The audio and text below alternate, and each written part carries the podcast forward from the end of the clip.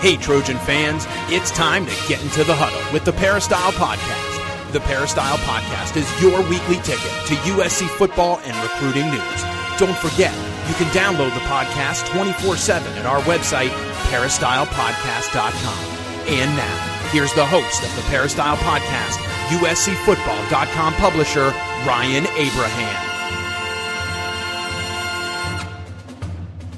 Hello, Trojan fans. Welcome to the Peristyle Podcast on a Tuesday. Today, we're going to talk with USCfootball.com columnist and beat writer Dan Weber about this USC football team. 2 weeks of spring practice down, 3 more to go. Had a little spring break in there, and we gave Dan a little bit of a break. We got him back on the show. He's got a lot of questions you guys have sent in to Dan over the past week or two, so we're going to try to get to each and every one of them. If you have a question for us, podcast at uscfootball.com. That is our email address. You can leave us a voicemail. Give us a call, 641-715-3900, then do extension 816646, or go to our website, peristylepodcast.com. Click on the left side of the page. You can leave a voicemail right from your computer or your device. You can also go to iTunes.com/Peristyle Podcast. Subscribe to the channel. Give us a review, 5-star rating, all that stuff helps the show. Makes you feel good about yourself. Makes you feel like you have a good day. Of course, subscribing and get it right to your phone or your iPod, any of those things. You can get the podcast directly to you every time we put up a new episode. All right, well, let's bring in Dan Weber. What's up, Dan? How are you doing today? Doing pretty good. At least now I feel like having seen the scrimmage Saturday, we can answer some of those questions. I think we would have been throwing things up against the wall a little bit, having not had that first scrimmage. It was only their third day in pads. So I think we can feel like we know a lot more than we did before Saturday, a lot like Clay Helton, who had a big smile on his face. And I think he was convinced that, okay, now I have a real feel for this team after Saturday's scrimmage. Yeah, I mean, at least we had a better view, Dan. And we talked to Coach Harvey Hyde. It was funny. I thought, Coach Harvey Hyde can go on these rants every once in a while. Our Monday podcast, he went on a bit of a rant. Some people liked it, some people didn't. But it was, the bathrooms. There was only one bathroom open, so you had to wait in line to go to the bathroom one at a time. And he wanted to see more plays and stuff, I guess, what was going on there. But what were your overall thoughts of the scrimmage? I thought it's workmanlike and it's efficient. I thought I don't see any busted plays either way. I didn't see any busted coverages on defense. Didn't look like there were any breakdowns. You didn't see any of the the whiffs that happen at the line of scrimmage every single game last year. You didn't see him drop the ball and then put it on the ground. You didn't see all of those things that you might think, well, just the third practice in pads and all that. They look, much more, much farther along, which is what, Clay said. And I think there are no gimmicks. They're not trying to fool you. But they did a lot of little smart things. I think the way they're using the F-back group, which is the converted linebacker Ruben Peters and Daniel Imatorbhebhe, who really has got some athleticism, and Taylor McNamara, who I think we knew was pretty athletic. And they're using them interchangeably, and sometimes all 3 of them in the game at the same time, sometimes 2. And the way they are motioning them, I don't know that you're going to be able to set your defense, even if you see all 3 of them in the game. I still don't think okay, this is what they're going to do. I think there was that kind of a giveaway a lot of times under both Lane and Sark in terms of, personnel grouping. So I just thought they were doing smart stuff, and they were doing physical, tough stuff. I mean, they didn't stop running inside, for example. And the longer they went, I thought, the better they got. And they're running, Ronald Jones, for example, inside the guards. And I like that. I mean, if you're a safety playing against USC, when you see Ronald Jones, coming up inside, you have to take a step up or 2, just because of the fact that he beats a linebacker, he's running right down your throat. But the good news there is you get those safeties coming up to help against the run, that's when your play action passes, passing game that hasn't really been that effective in recent years. That's when that kicks in. So, and that's kind of good old-fashioned USC football. Although, if you had to, say what were they doing, it looked like there was a little bit of Western Kentucky, a little bit of Stanford, and a little bit of USC that we're used to seeing. But it didn't look like a hodgepodge, like it'd been thrown together. It looked like it all kind of worked together smoothly. And I really like that. I think, these kids are getting coached up. And, they're sticking to what they believe and convince them, let's get better a little bit every day. Just keep working at it. Get the technique down, emphasis on technique and not on, we ran 108 plays today. I do remember we probably should have asked Sark when he would come out and say we ran 108 plays today. You wanted to say, how many did you run right? And we didn't always, it was such a big change. And then we were still, okay, you're committed to doing this. And they were committed to doing it all the way through the Fresno State game of the first year.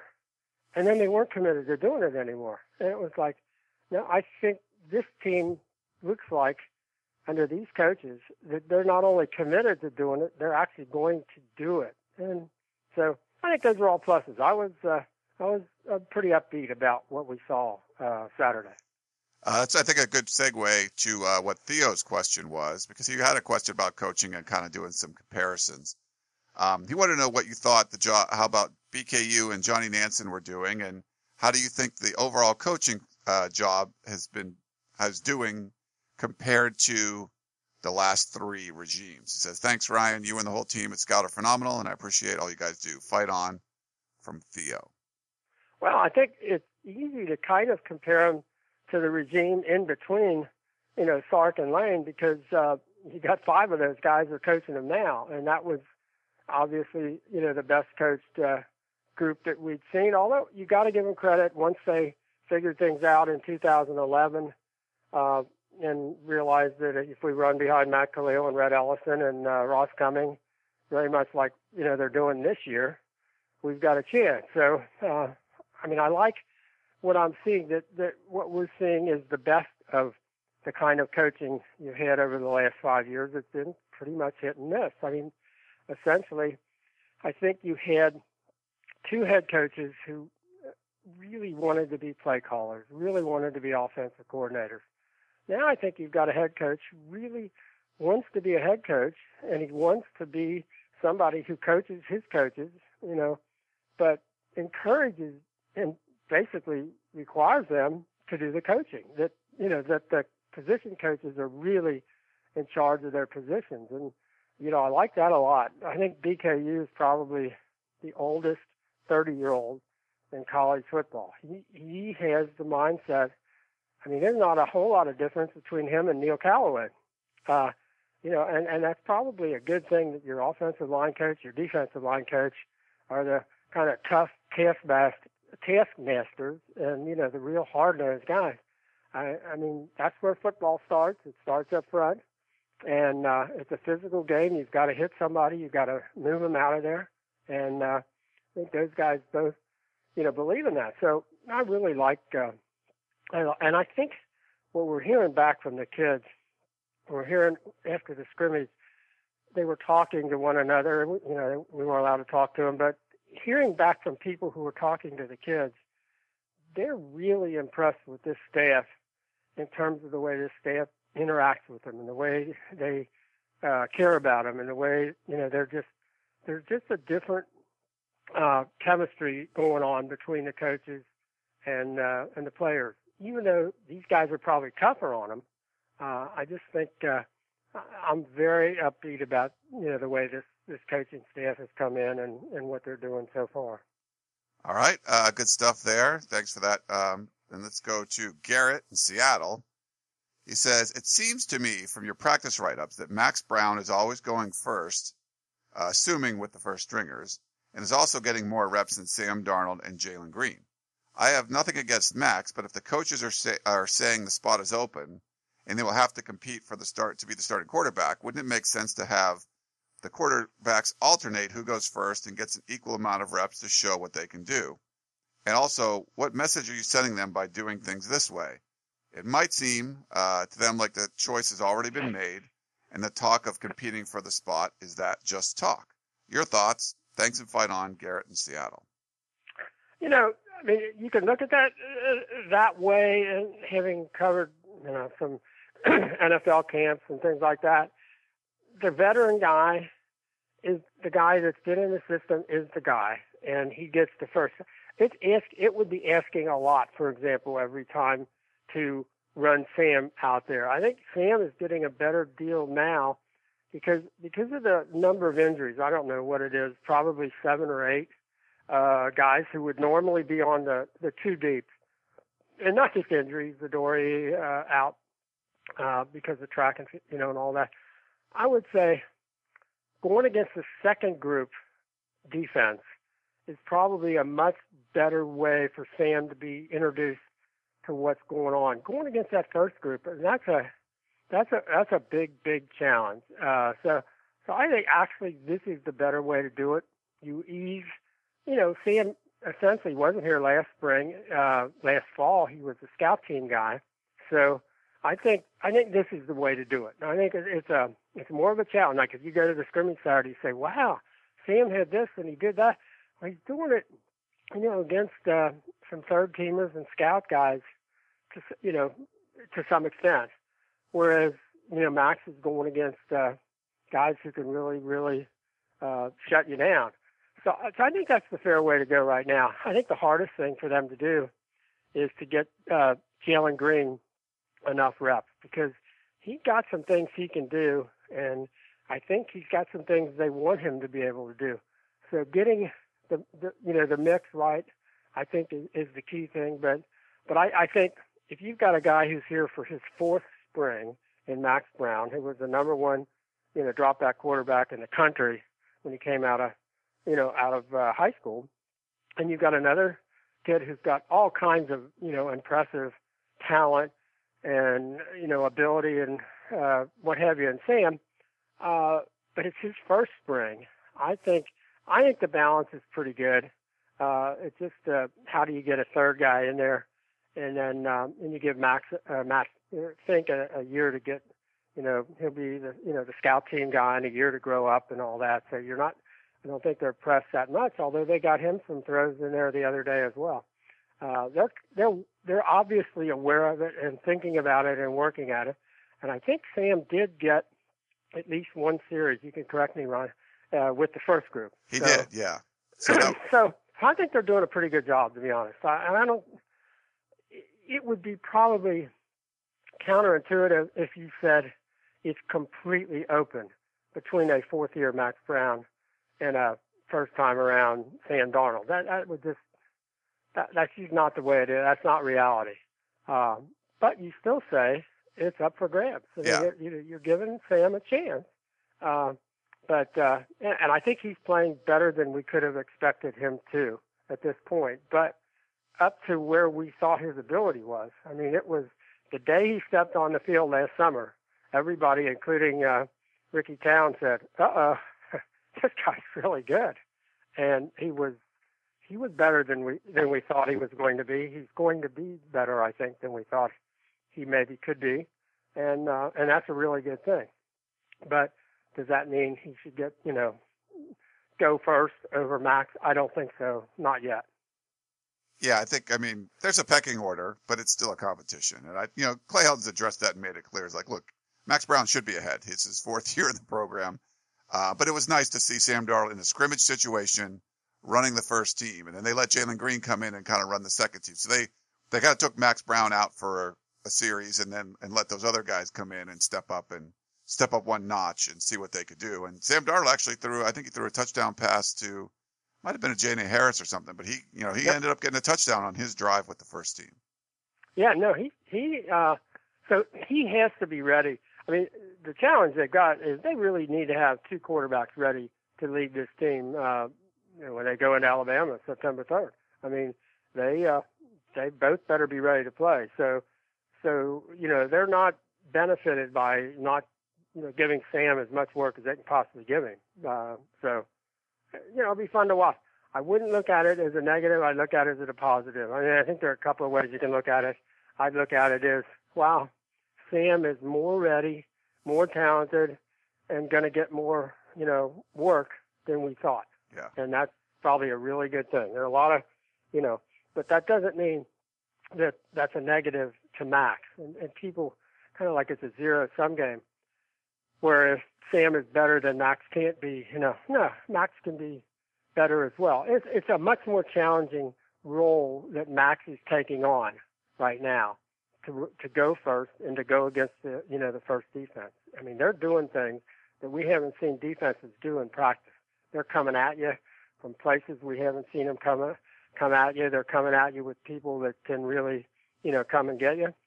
And I think that's a great thing, but it's a challenge. This is not an easy role, that Max is, taking on out there with the one. Speaking of guys coming out of different places and getting a little pressure on the quarterback, our next question is from Irvin. He wants to know Wole Betiku and Porter Gustin, how they've looked at practice. So he says, fight on. I think Wally looks like, physically, he looks like if you would have, gone into the lab and say, let's make somebody that looks perfect to, play this spot, play the edge, come, in a hurry, run by people and all that. There's no question. He's amazing. Now, Porter looks like he's now above 260, and he looks like, because he's having to cut up his uniform pants because they don't. He kind of looks like the Hulk, when he's coming like busting out of his clothes, So you've got two really physically imposing guys. Jabari Ruffin isn't bad, and also when he gets in there, and Uchenna, they've got some really, really imposing people. I think it would be asking a lot for Betiku to be considered for more than just a specialty role as an outside rusher, edge rusher. It's only his, 2.5 years of football right now. So that might be asking a lot, but you're going to give him a lot of chances to be that guy. I think with Porter, you're really looking for him to be much more sophisticated, much more ability to adjust to how people are going to block him. I thought the first play of the scrimmage, they ran a sweep away, and he just ran it down from behind. He just took off, and we would have never seen that last year. I just think those are the kinds of plays you want to see, from him. And he's making them, and he likes it. According to him, it's so much simpler this year. And, their responsibilities and what they're asking them to do, they're not caught in between and, do we this or do we that? It's very clear-cut.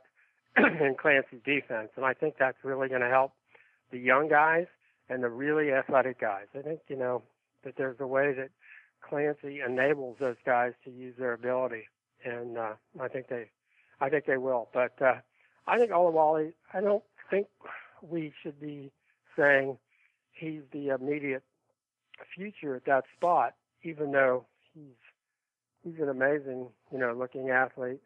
And he really worked hard. That's one of the, and maybe we don't know how fast he can come, how far he can come, because we really, maybe we don't understand how hard he works.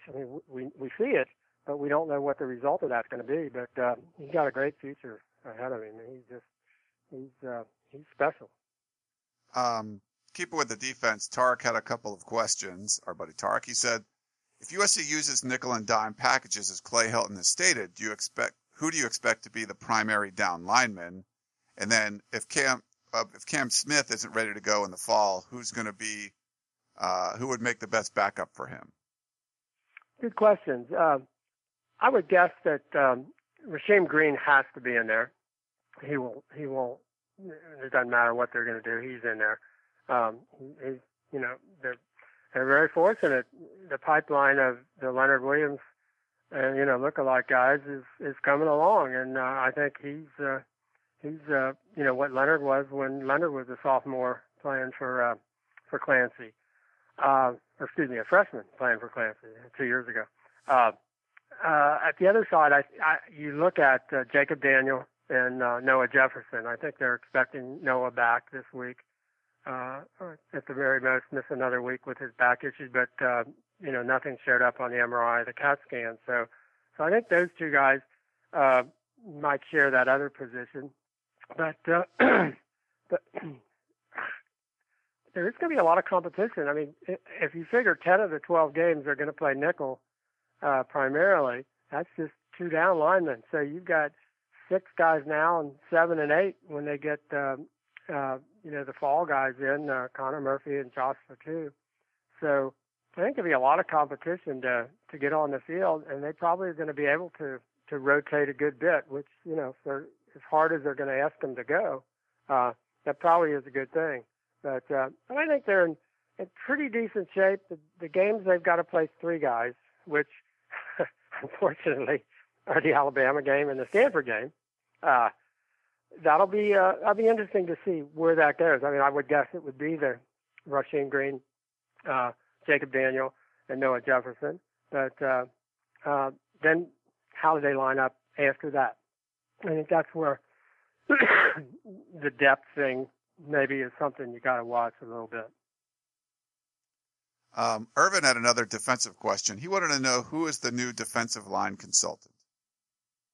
Oh, Pete Jenkins. Yeah, he's a great guy. Kind of a famous. I think he's 74 now, and he was a big time D-line coach and D coordinator in the Southeastern Conference. I think most notably at LSU, where he produced some just absolutely great players, and very close to at Orgeron.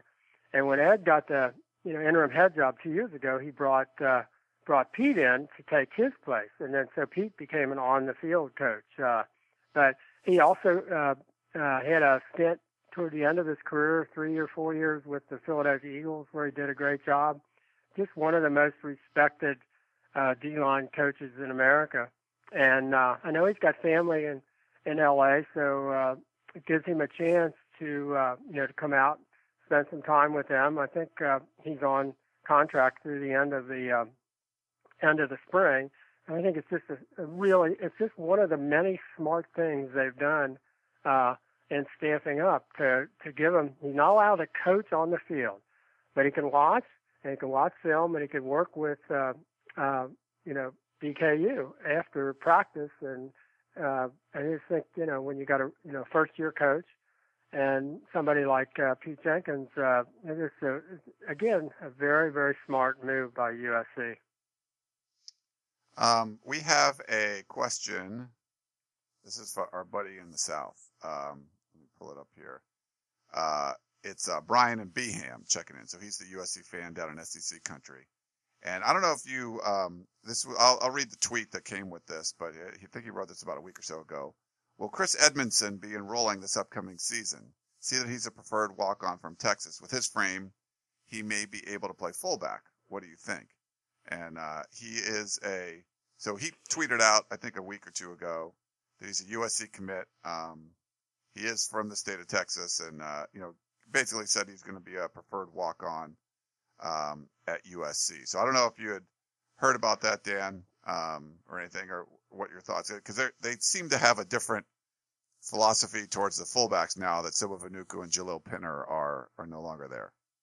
Yeah, I think everybody probably has to kind of take a different look at fullbacks now, because you just don't see guys in high school. I mean, who has a high school fullback that, you would say, wow, that kid could play at, USC or Stanford or Alabama? You just don't see that. I mean, if they're that big enough and athletic enough, they're playing linebacker or defensive end, or if they're really, say 220 and got speed and they're 6'2", or whatever, they're still a tailback. So I think the theory has to be now is you have to find and create your tailbacks. I mean, excuse me, your fullbacks or your F-backs, as USC's calling them. And so, you find that one linebacker in the program who, can be the guy who's just going to take somebody out at the line of scrimmage. you develop tight ends to be way more athletic and find those guys that are comfortable, in the backfield, lining up as H-back types or, playing, at the end of the line of scrimmage like Stanford uses their guys. And I think, again, it's going to be more of a find them and create them, and then you scholarship them. And because the skill set just isn't being, you don't see it in high school anymore. So it's almost probably not very worthwhile to go out and say you're going to be able to find them in terms of they're already at that position. You have to find guys that are playing other positions and give them a chance and see if they're the guy. So I don't know almost anything about other than the name, the kid from Texas, but that sounds like the way you're probably going to have to do things, in the future in terms of developing that position. But I think now I don't think we knew exactly what they were talking about, how they were going to use that position.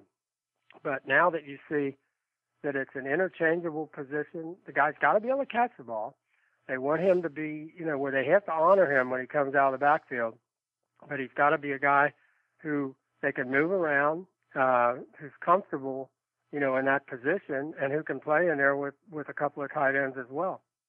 So, again, you're not going to find that guy in high school. I think you're basically going to have to create him, on your practice field. And you can find, a couple of walk-ons a year who may have the ability to do that. And then you just see what happens. And then hopefully you've got a scholarship for him. So I think that's a very smart way to go right now. And we had another follow-up. What do you think of John Houston so far? It's a good question. He is athletic. Now you can see why he was a five-star kid coming out of high school. He is athletic. Those back little stress fractures in his back, clearly held him up. So he's more like a kid just coming out of high school right now. So you can see the athleticism. You can see him run to the football. You can see why they said, okay, this might be a guy who can do some of the same things Su'a Cravens could do, a little bigger, 6'3" and, 220 to 25. But I think we need to see him more to see where he fits and how they get to use him. But they've got 6 months to get him ready. And he's kind of a wild card, kind of one of those guys that's just sitting there, and then we're going to see where he ends up. But he's an awfully good athlete, seems like a great kid. And, had a tough fall to have to just, endure the stress fractures that wouldn't let him do anything. But he said he's 100% now and ready to go. Now he's just got to catch up. But he can run. He can get places. And what I'm not sure is what's his frame going to look like. He's kind of a lean, 6'3", a little over 220, whatever, right now.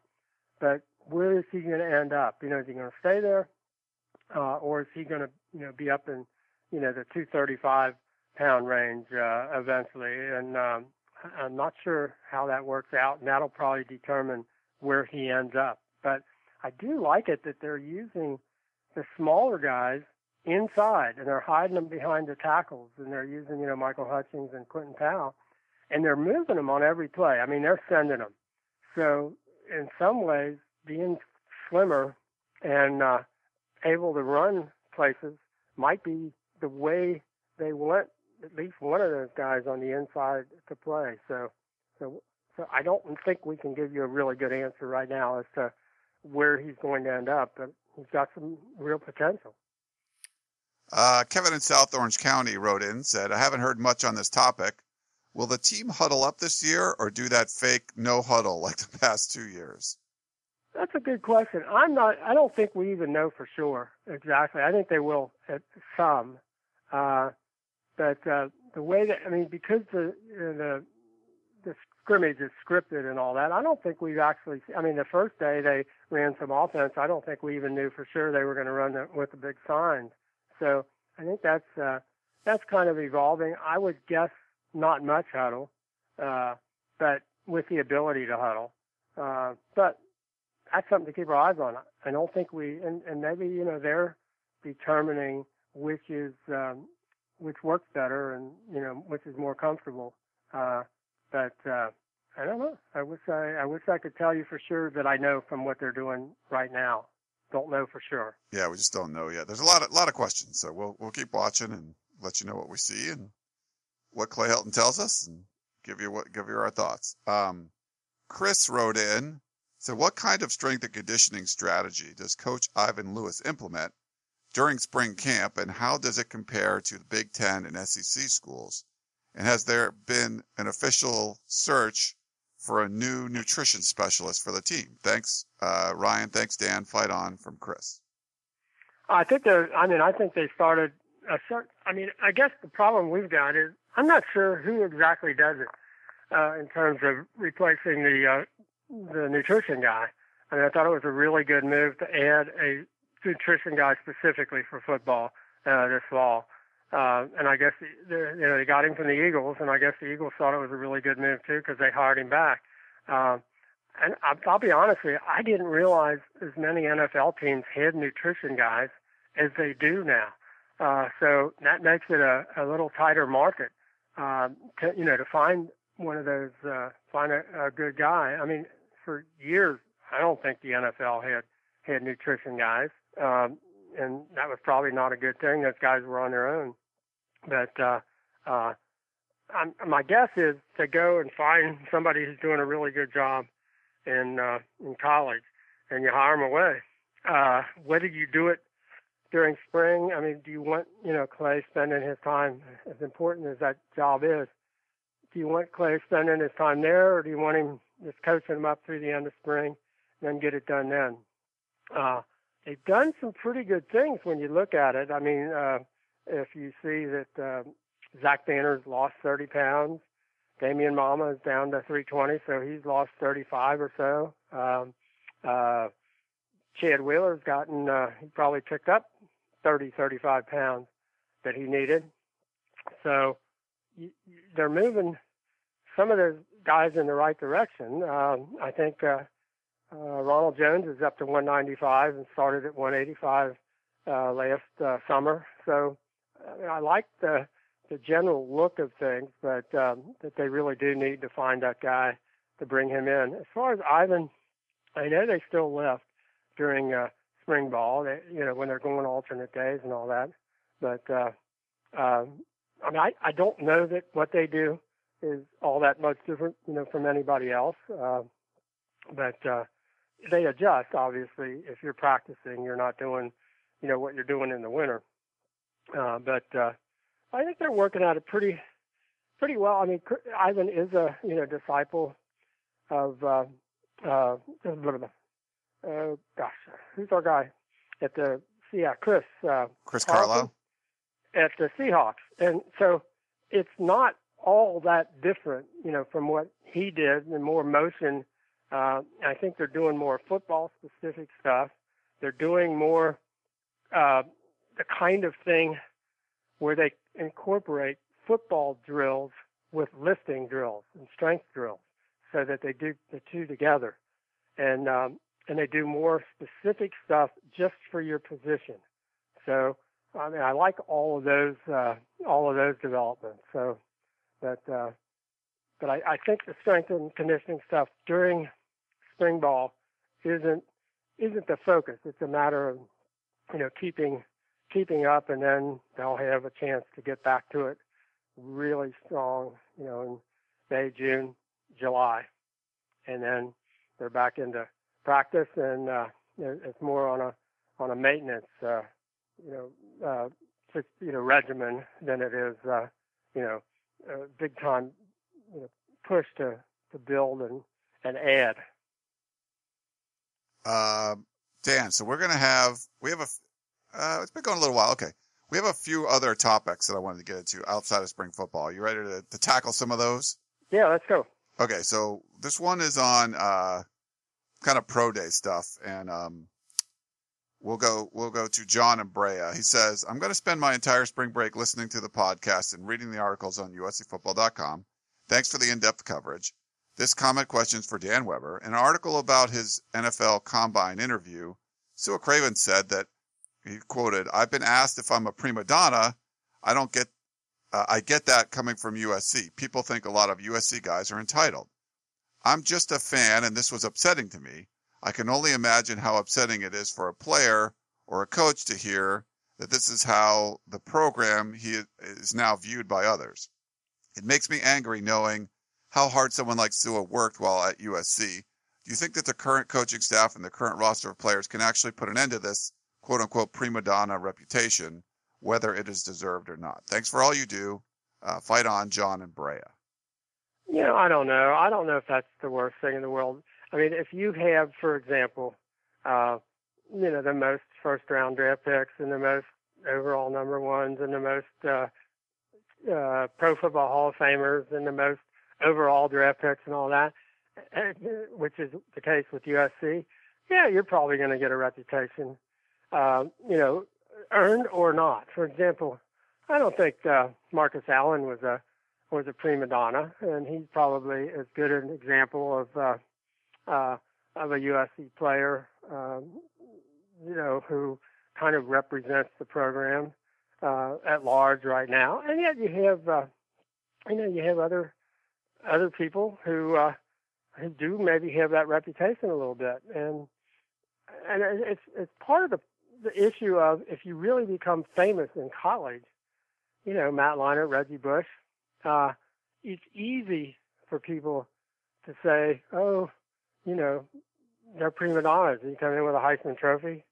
You almost can't do enough in the NFL to equal what you did in college. But I don't know that anybody ever said, you know, Carson Palmer is a prima donna. He might be, you know, one of the, you know, most soft-spoken, hardest-working guys who've just done nothing but overcome everything that he's ever had to overcome. So I don't think that's, for example, when Sua's answering that, he's smiling and laughing. Su'a likes being a prima donna in a way. I mean, you know, there's a good way you can look at that and a bad way. And Su'a doesn't mind being a prima donna. Now, you know, the answer is you've got to, you know, step up to the challenge. And, and USC guys, to some extent, I guess, haven't overachieved maybe as much recently. And that's what this class is going to have a chance to do because they're not, you know, as much expected of them. So you want to just go in there and work hard and you know, overachieve. I mean, for example, let's take, I would guess, the most recent career of a guy who, you know, is identified, you know, completely with USC would be Troy Polamalu. Was he a prima donna? I don't think so. But did people, you know, focus on him in every single game he ever played? Yeah. And was he, you know, did he have all the star quality in the whole world? Yeah. So I think there's, you know, I didn't look at that as that big a deal or as that much of an insult. I just didn't. I didn't look at it. But I think it does indicate, you know, there maybe are some areas you want to just see USC kids show up, work hard, get the job done. We have this one. Thanks for that, Dan. We have this one from another Dan, from 1962. He says, I was sorry to hear about the passing of Gary Jeter. He was such a stalwart on the defensive line in the 70s. I would appreciate knowing who you guys feel are the stalwart defensive linemen on this year's squad. Who has the ability to be our Gary Jeter, Leonard Williams, or Cedric Ellis? Thanks, as always, for giving us such great insight into USC football on the podcast. Well, I think Rasheem Green has that, just that extra something. Somebody was mentioning the fact the other day that he was standing next to Leonard, and at 6'5", he's a little bigger than Leonard. And at 285, 290 now, he's just really cut. He just has that look. You look at him, and it's why I wonder about some USC people who say, gosh, how are we even going to stay on the field with, you know, Alabama? Our guys look like high school kids compared, you know, and all that. You just think, what are you, you know, are you paying attention? Come on, guys. USC's got some guys that look like they can play with anybody. And, you know, Jacob Daniel and Noah Jefferson, there aren't a lot of guys going into their basically, you know, first spring anywhere in the country that look any better on the field than those three guys do. So I think, you know, there are, you know, they've got a lot of young potential talent athletes that could be really, really special. But I think you have to put Rasheem Green first. There's something about he's got a burst. He's got a look. I think he could be really special. We had a couple of people write in, Dan, about the Todd McNair stuff, about California. We had Earl in West LA and John Embrea. California Supreme Court rejected NCAA's request to hear a Todd McNair case. A case management hearing in LA Superior Court is scheduled for May. Earl wants to know, will this hearing determine when the lawsuit will proceed to trial? I think that's the case. I think it'll mostly determine what's going to happen in terms of discovery and deposition. And I think it's going to be really interesting the way Todd's attorneys are going to proceed in terms of interviewing. For example, I think 7 of the 8 surviving Committee on Infractions people who voted in the USC case have not been interviewed yet. And so I think they better, you know, put on their asbestos suits for those interviews, because they're I just get the sense that it is not going to be patty cake because of what they did to somebody willing to just throw his life away in order to take USC down. And they went along with people who were lying and, you know, breaking the NCAA rules, and they didn't do anything to stop it. So, you know, these are, you know, some fairly famous law professors and what have you, and they're going to be coming after them. It'll also be interesting to see what other kinds of discovery that they can come up with that was fairly limited in scope previously. Now I think it'll be wider in scope. I mean, they'll be arguing over that every single person, every single deposition, every single kind of discovery. But I think, Todd's attorneys have a good bit to get together with themselves in terms of figuring out, where do we go? How do we get there? How do we do this? And then when they get to court, come up with, this is what we plan to do. We're going to talk to, this, and this. And we'll see. One would think the NCAA will probably object to every single one of those. And there'll be a battle over how that exactly gets done. But I think that's what develops over the next few months.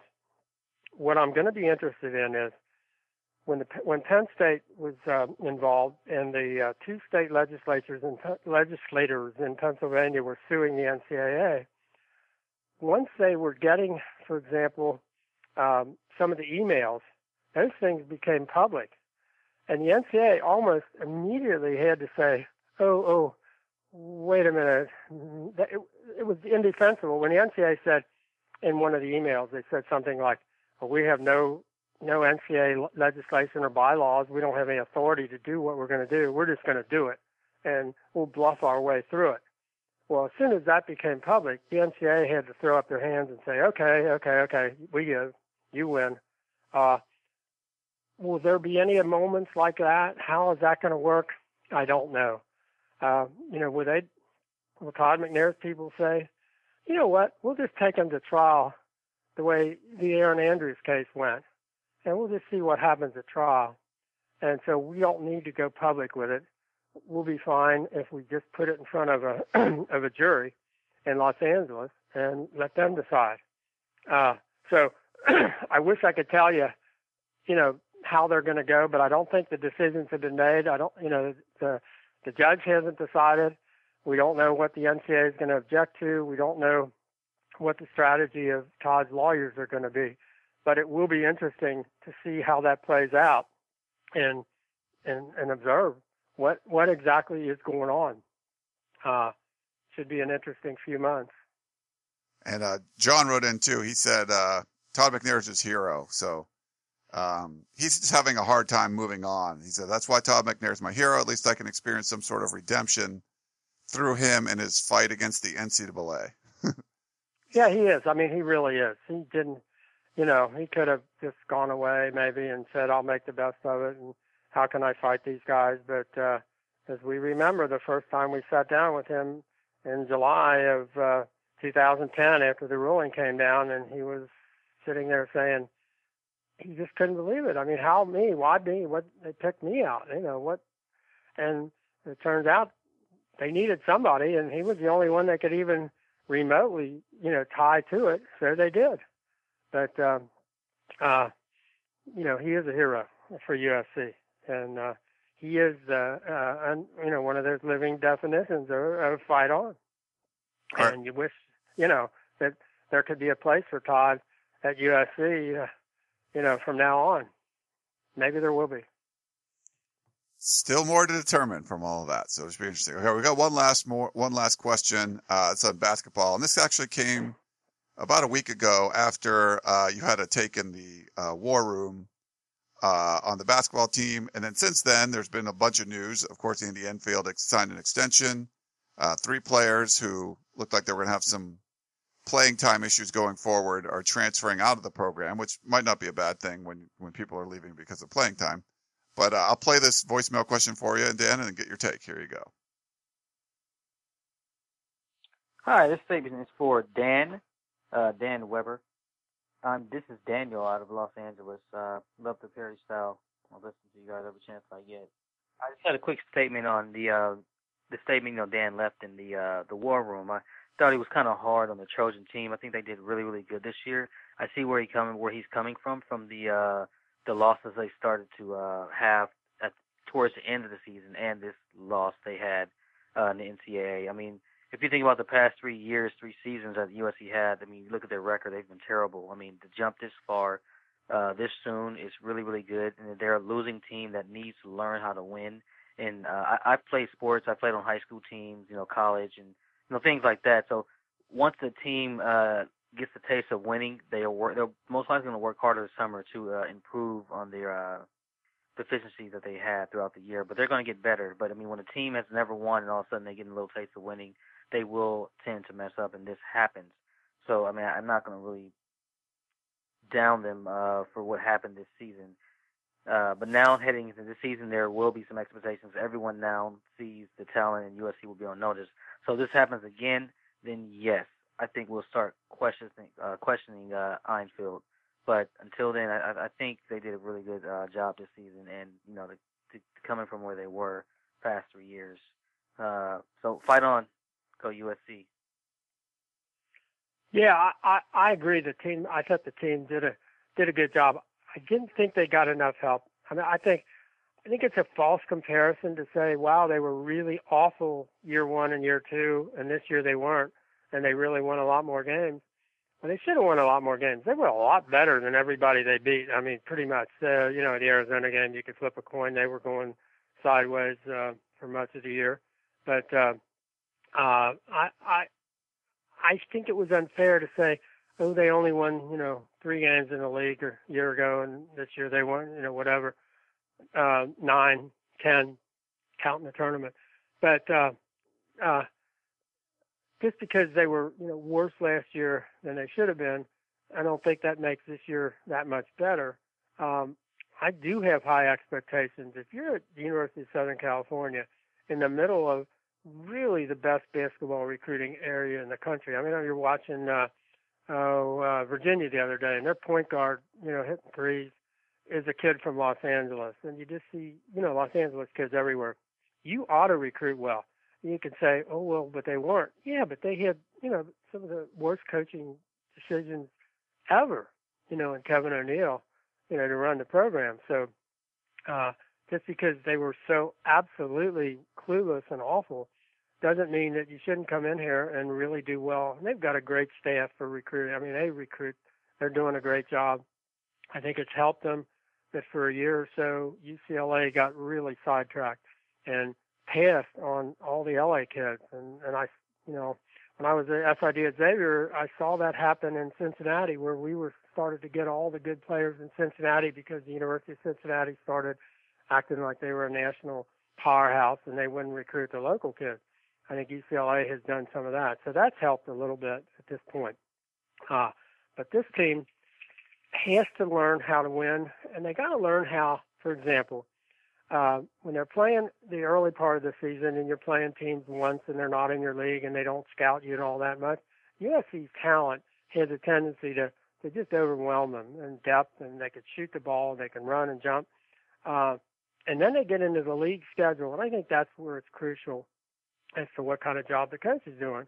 And you get people who really know what you can't do and what they don't want to let you do and how to stop you.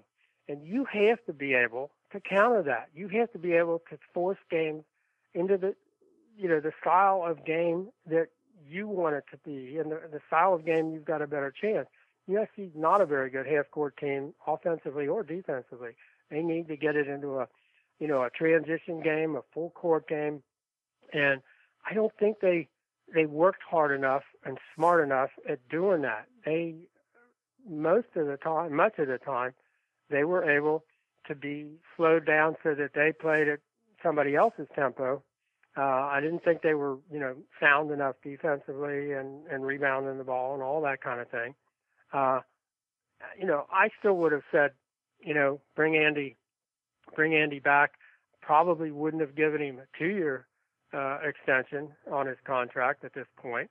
But I would like to see him do a better job, for example, with their big guys. I'd like to coach those guys up better. They really aren't very fundamentally sound. I think they need to play, better man-to-man. They're good at overplaying, and they're good at, switching and trapping and, playing the ball and knocking it loose and all that. But they also have to be, more sound when they get into the half-court game. I just think there are a lot of things that you want to see them from the beginning of the year to the end of the year get better at. I don't think that happened this year. And with a young team, with talent, and with depth, that really probably should happen. So I think we all should have high expectations for this program. I mean, it's the only program in America that's a mile and a half from 2 NBA franchises. It's the program that will get, when O.J. Mayo was here, for example, when they had that run with DeMar and Nick and those guys, you could have 25 NBA scouts at a Saturday game.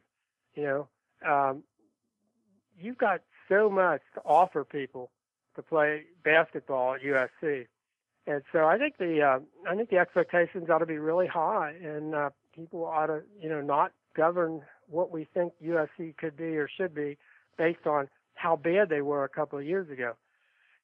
College basketball does not take 3-4 years to get back. I think your second year you ought to be going in the right direction. I covered Kentucky when they got hit with the NCAA sanctions and people left, and they were, all kinds of issues, and they were at their lowest. And I think Kentucky got beat 150-75 one day by Kansas, and under Rick Pitino. But by year 2, they really were good. They knew what they were doing, how they were going to do it.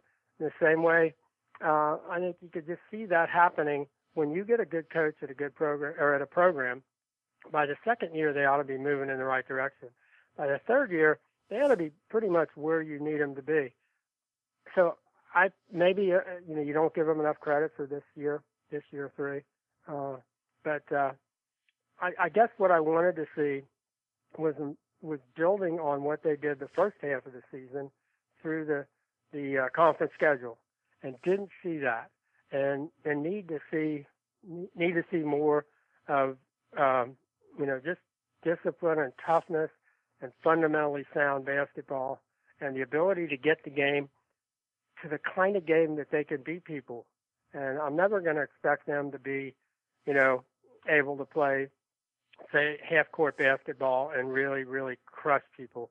But to be more like a North Carolina, where they are able to get the game up and down and really allow their talent, their ability to run and jump and shoot the ball. I mean, that was the amazing thing, that this team had their great three-point shooting all through the, four guys on their roster. So they had a lot of ways they could beat you if they got the game to the way they had to get it in order to beat you.